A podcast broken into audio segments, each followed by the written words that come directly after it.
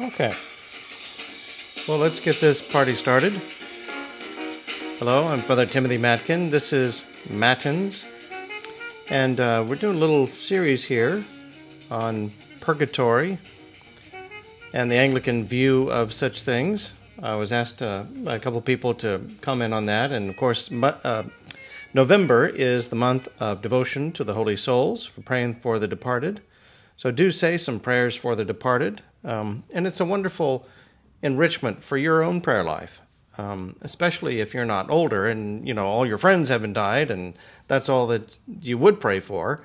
But to turn your attention toward those who have departed and those you know personally, those you don't know, you can pray sort of, you might say, anonymously for your own departed ancestors. Um, and it also keeps you mindful of your own mortality. Memento mori was uh, the tagline in the Middle Ages. Uh, before we begin, we want to say uh, be sure and uh, like and subscribe. And if you like this, if you think other people would be interested in this, then please share it. Go to your social me and share it on Facebook or Twitter or wherever. And uh, so other people can see this and uh, maybe it'll enrich their lives too. And uh, thank you for tuning in on Apple or Spotify or YouTube. If you'd like to get in touch with me, you can comment down below on YouTube or you can write me a email at frmatkin at priest.com. We also want to have our uh, prayer for the day, and uh, this time, uh, keeping up with the theme of the Holy Souls, we'll be turning to the collect from Lesser Feasts and Fasts uh, for the uh, all Souls Day, or the commemoration of all the faithful departed, let us pray. O God, the Maker and Redeemer of all believers, grant to the faithful departed the unsearchable benefits of the passion of thy Son, that on the day of his appearing they may be manifested as thy children. Through Jesus Christ our Lord, who liveth and reigneth with thee and the Holy Spirit, one God, now and forever. Amen. So last time we looked at prayers for the dead, uh, which is kind of where it all begins. This time we'll uh, target in on the articles of religion and uh, see what they have to say about it, and also see what commentators on the articles of religion have to say about it. So, first of all, what are the articles of religion? Well, it, it was kind of a feature of that era of uh, the late Middle Ages, the early Renaissance, um, that you had um, articles that were put out by church authority. And of course, uh, we're most familiar with the ones in England, but there were the same type of things in other places as well. And this was basically when kerfuffles happened and people were getting into arguments, and um, very hot topics of the day were out there. And uh, this, these were articles to get people to basically uh, calm down and shut up. and so they're explicitly called articles of peace um, which is to say they're not like uh, confessional documents like you find later with um, the Augsburg Confession and so on, or even the, the Westminster Confession. Uh, keep in mind that the Puritans, the, the radical Protestants in England, uh, were never satisfied with the Articles of Religion or the Church of England. Uh, they wanted far much more. And uh, so, the, so much, eventually they overthrew the government, uh, murdered the king, and murdered the archbishop, and uh, banned the Church of England, banned, banned the prayer book. Um, and they took the articles of religion because they were never, never satisfactory fully to them, and basically re- remade them as the um, what are they called? They, it's not Articles of Westminster. What's Westminster Confession?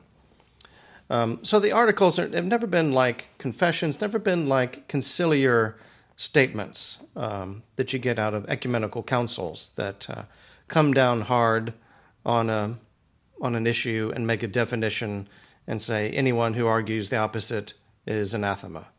Um, so it's never been quite like that, but it's it's and I wouldn't go so far as to say it's a whitewash kind of statement, but it's a limited statement on some controversial things, saying what can be said and not really saying any more than that. And as I mentioned, articles of peace to get people to, to calm down and uh, not be so intense about their uh, debates and discussions and so on. So the the, uh, the the ten articles, you have the ten articles and the six articles and the forty-two articles and finally the thirty-nine articles. Um, the the six articles of Henry VIII were referred to as a, a, whip with six stripes, you know, by people who didn't like them. Um, and at first it was kind of a big deal, and then over a couple of years it just kind of gets ignored. Um, and perhaps you perhaps that's the nature of articles in a sense is to get people to calm down in a moment and then you know later on it gets more or less forgotten about it certainly not paid the same attention that it was to eh, when it originally came out uh, but the, of course the, the anglican church is still around and the 39 articles articles are still around um, they were put out by act of convocation and then uh, put out by an act of parliament as well. So in the um, 2019 prayer book, there's a little note in the back um, on uh, the fundamental declarations of the province. Uh, so at the founding of the province of the Anglican Church of North America, what are we about? What is our fundamental statement of faith? I guess it's not like a creed, but like you know what brought us here together. Um, so they enumerate seven. And the last one says, uh, We receive the 39 Articles of Religion of 1571, taken in their literal and grammatical sense, as expressing the Anglican response to certain doctrinal issues con- controverted at that time, and as expressing fundamental principles of authentic Anglican belief. And when they mention literal and grammatical sense, that's not something new. That was something that was basically part of a, you might say, a cover letter for the articles themselves. Um, and the king said, "Now look, everybody's going to want to pick these apart, so don't don't read too much into them. There are limited statements, and take them in their grammatical sense. You know what what the actual words on the actual page actually say." Um, and also note that. Um, they point out that look, these things are not like necessarily the list of the 39 things that are most important to us. They are the list of things that had to be addressed as issues of controversy in that moment of time. If we had to have a new list of controversial things, it would be a different list. Um, but that was the list at that time.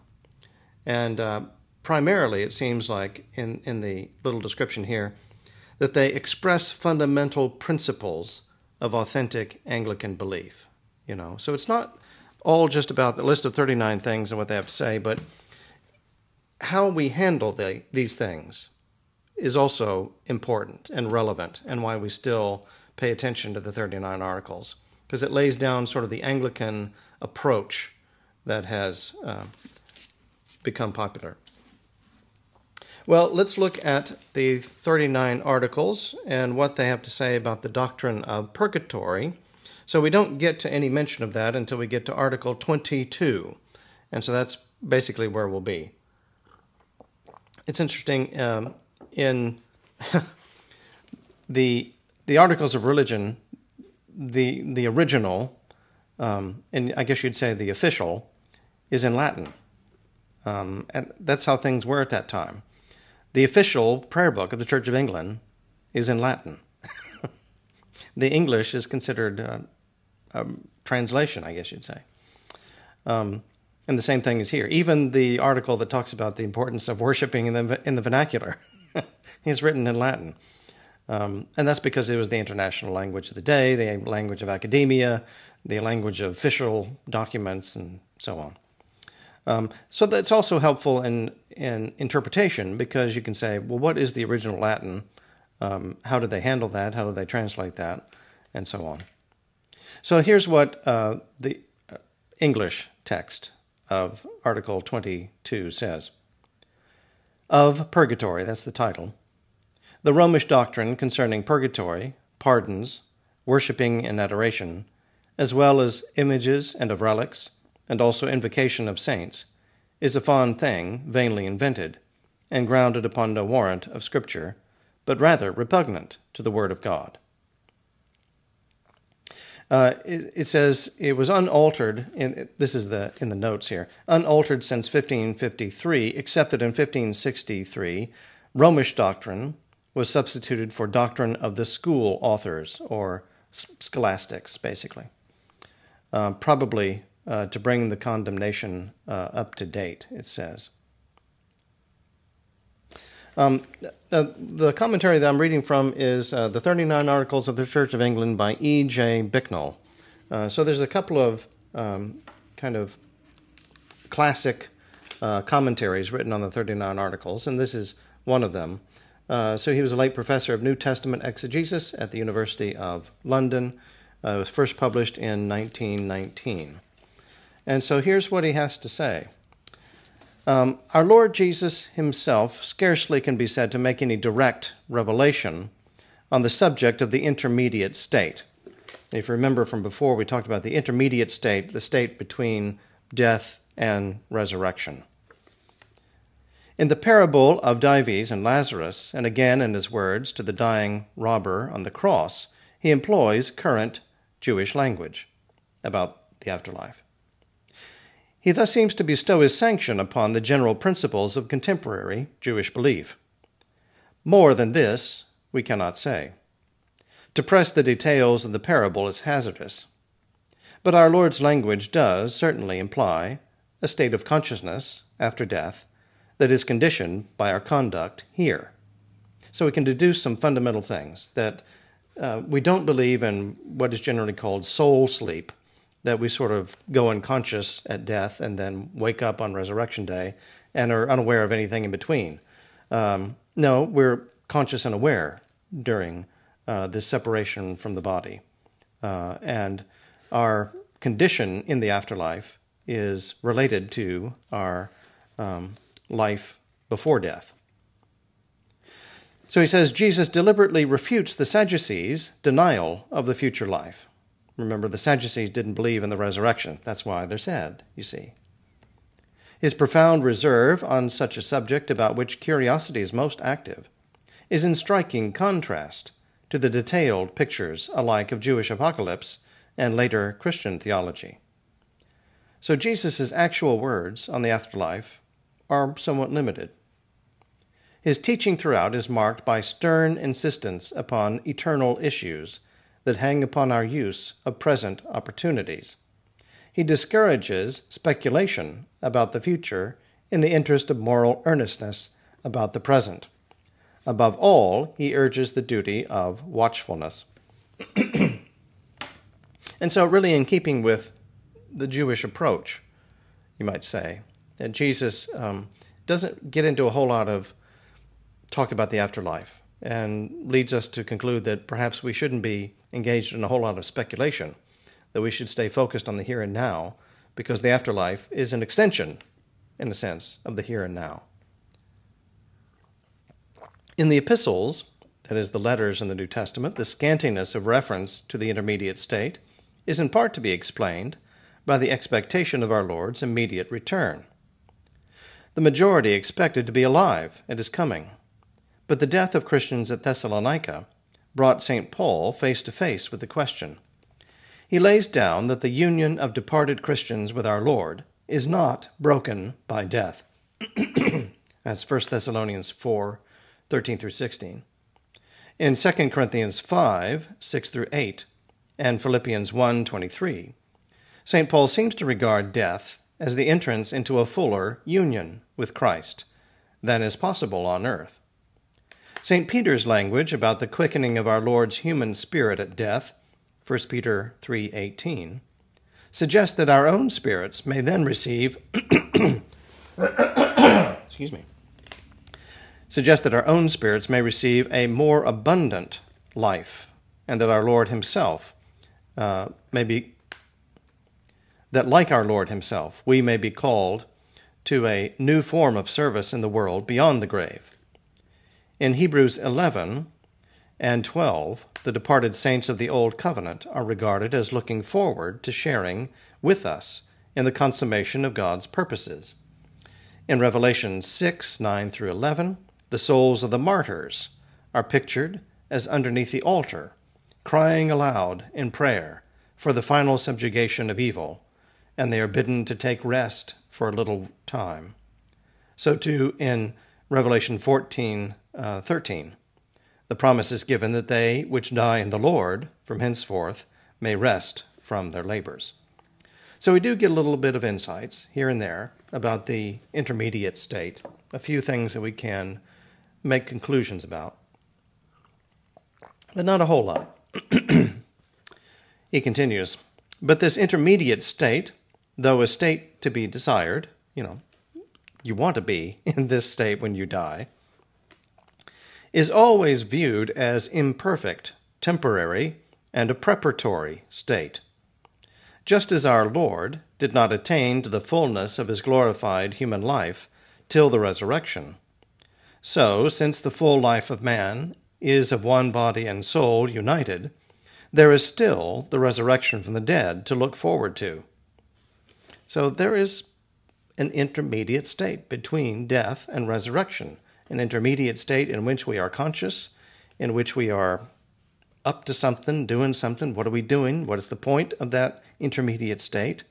Are we just kind of like sitting in a waiting room? Um, what, what are we doing? So, thus, St. Paul seems to regard the soul, when taken by death, uh, it is put off the body, the earthly house of our tabernacle, as in some sense unclothed, and waiting for the resurrection body, our habitation which is from heaven. 2 Corinthians 5 1 through 4. He even speaks of it, he even speaks of it as absent from the body. In Philippians 3 20 and 21, the Christian waits for a Savior from heaven, who shall fashion anew the body of our humiliation, that it may be conformed to the body of his glory. This clearly happens not at death, but at the appearing of Christ. So in 2 Timothy 4 6 through 8, St. Paul expects his crown of righteousness, not at death, but at the last day. In 1 Corinthians 15 51 and following, the putting off of immortality and the final defeat of death is assigned to the general resurrection at the last day. The same thought is found in Revelation 6:11. For a little while and indeed throughout the book. Whatever difficulties of interpretation there are, it is quite clear that the faithful departed have not yet attained to their full bliss. The New Jerusalem has yet to come down from heaven. To sum up, we cannot but contrast the reticence of Scripture with the bold and confident assertions of too much later theology.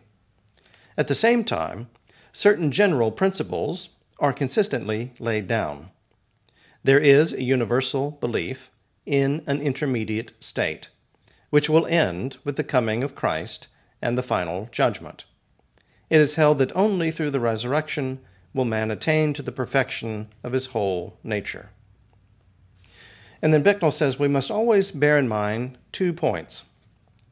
A, it is probable that we are unable to receive any detailed teaching about the future life. The conditions under which it will be lived are so entirely different from those on earth that no description in human language is possible. And that's an interesting point. It's like even if we knew more, would we really know more? Because what we would know would really be by way of analogy. And I've mentioned this before, you know, as, as much as you talk about the afterlife, it, it gets more and more difficult because you use material, spatial terms about non material, non spatial things. You use material terms about spirit, descriptions of matter applied to spirit. And how much does that really carry over? It's an analogy, and at a certain point, all analogies break down. He says there can be no doubt that the writers of the New Testament were largely, and this is point B, I guess. There can be no doubt that the writers of the New Testament were largely influenced by Jewish ideas. So they didn't just make this stuff up overnight. They didn't get a whole new revelation from what was in the Old Testament.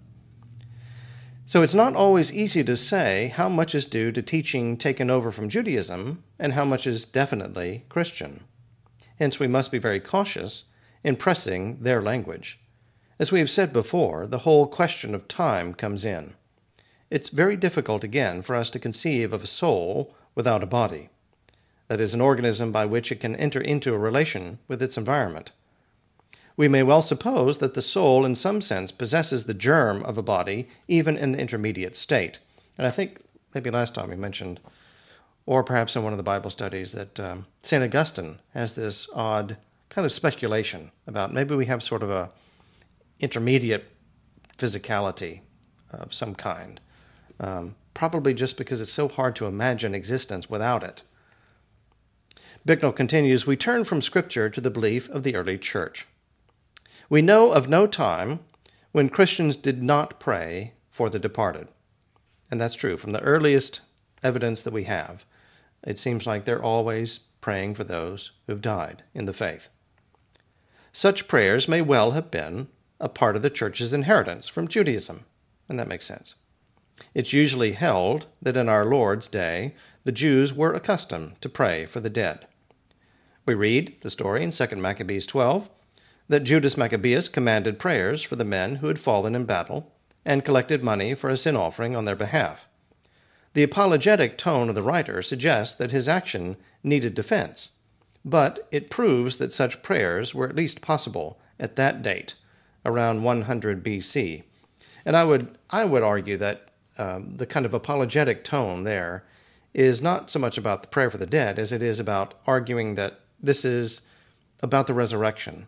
That really, if we didn't believe in the resurrection, if we didn't believe in some future for the departed, then there would be no point, you know. Bicknell says further, it's highly probable that the prayers from the dead in later Jewish worship go back to far earlier days and were in use in the synagogue worship that Christ attended.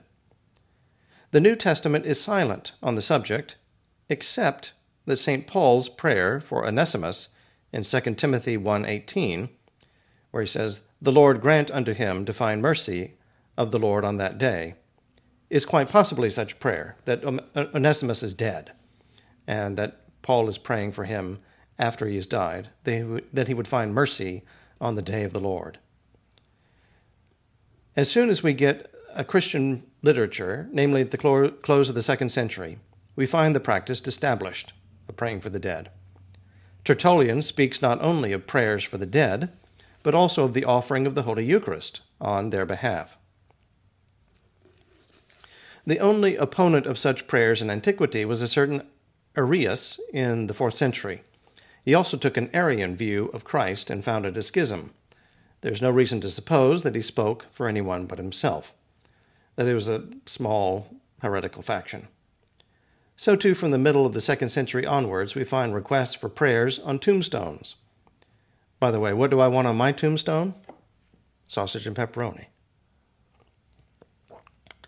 By the fourth century, there's clear evidence for the regular inclusion of intercessions for the dead in the Eucharistic liturgy in most parts of the church. So, 300s, we're seeing this as a routine part of the Eucharistic liturgy which is basically when we first get Eucharistic liturgies, um, because the church is now public and open and not under persecution, and they don't have to worry about their books being burned and all that kind of stuff. Such prayers imply a belief in progress after death.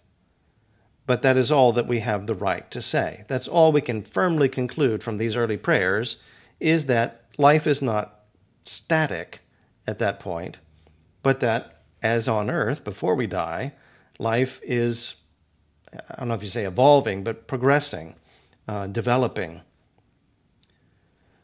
On examination, they go to prove that the early church held closely to the teaching of Scripture. The intermediate state was regarded as primarily a state of rest and refreshment and of closer union with Christ preliminary to the resurrection. In the Eastern liturgies, the requests for such things as rest a place and a mansion in God's kingdom, the resurrection of the body, that sins of the departed might not be remembered. These blessings, it is hoped, the faithful departed are already assured of, and in part enjoy. In the West, the earliest prayers are very similar. But as the West always had a deeper sense of personal sin than the East, such prayers tended to make more mention of sin, cleansing, and forgiveness. Even so, the propitiatory aspect did not become dominant till after the time of St. Augustine.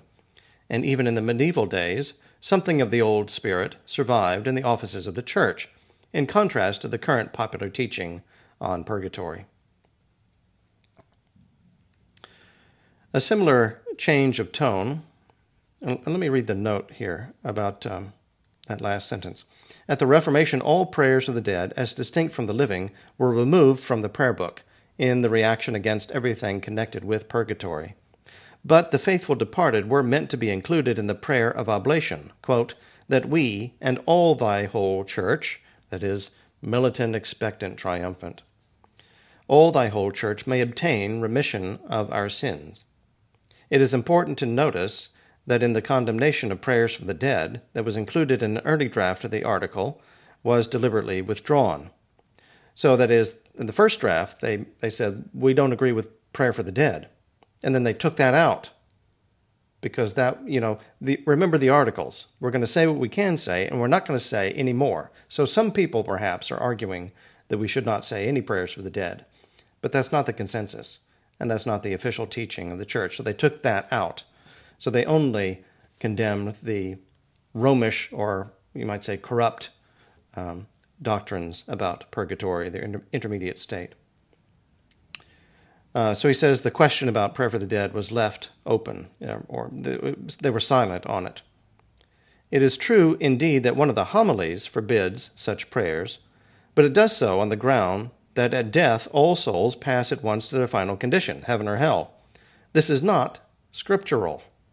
And if we deny the premises, we are not bound to accept the conclusion.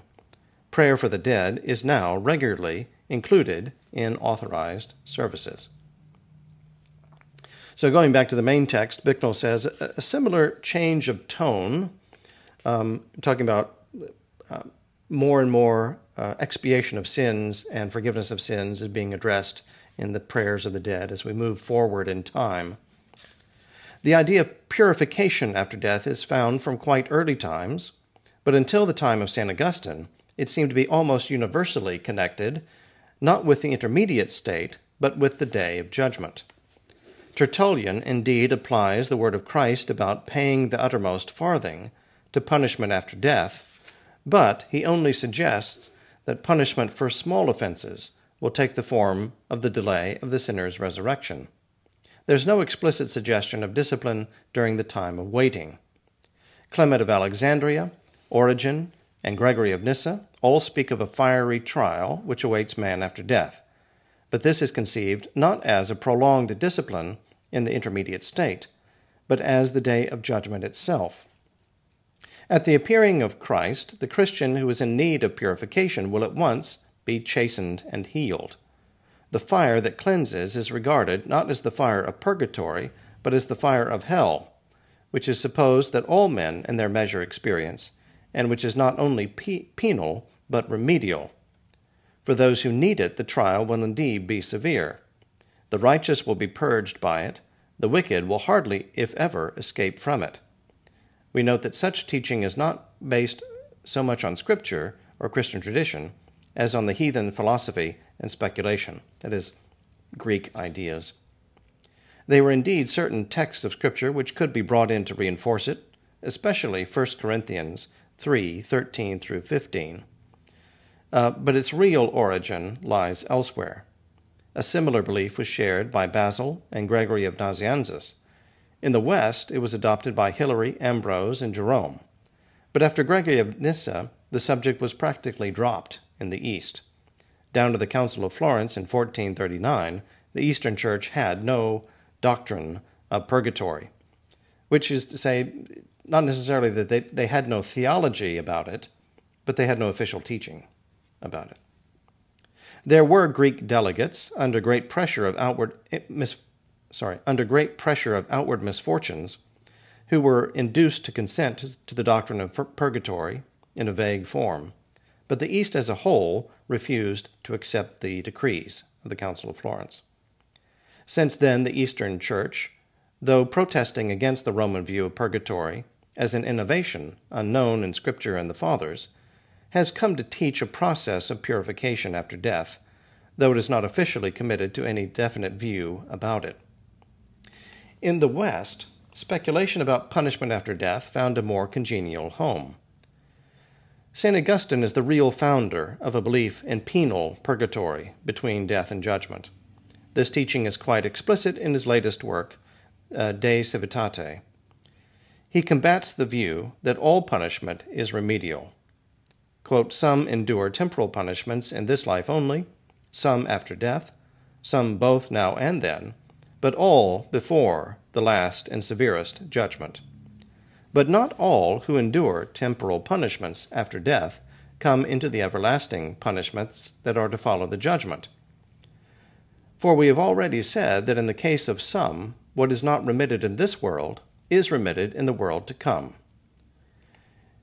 Um, later in uh, chapter 26, he's more cautious.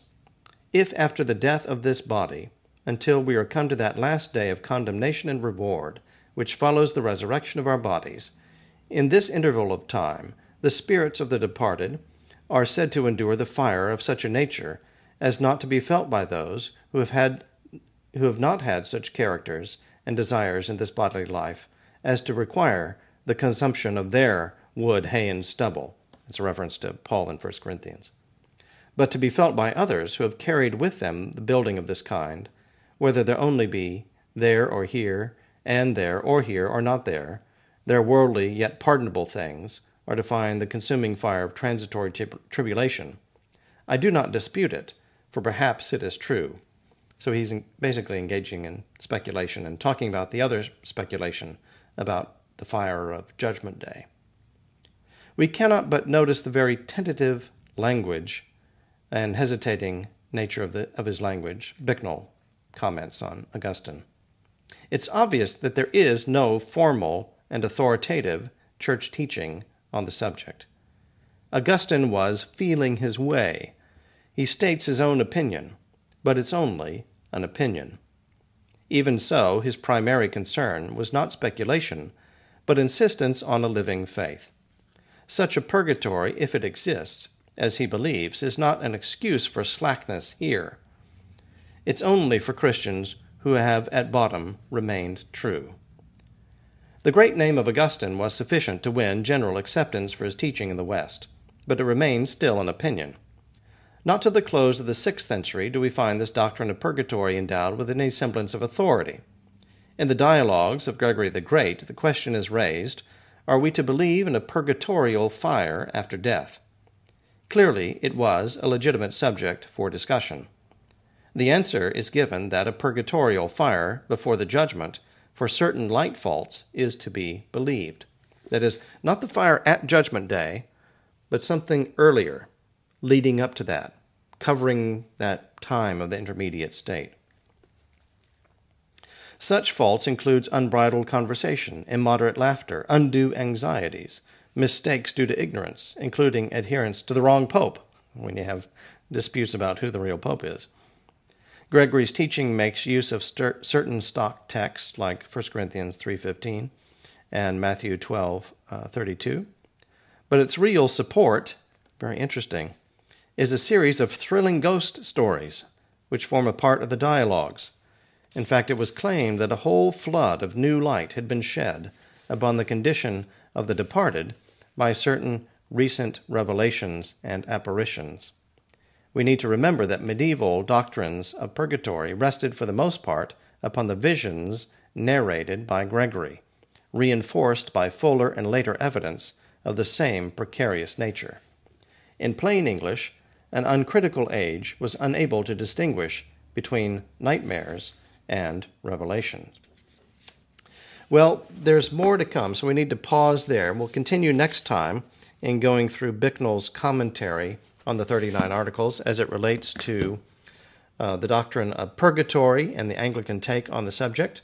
So uh, I hope you'll continue with us next time. We'll pick up where we left off and talk more about that. Thank you so much for tuning in. Please like and share. And uh, we'll see you next time. God bless.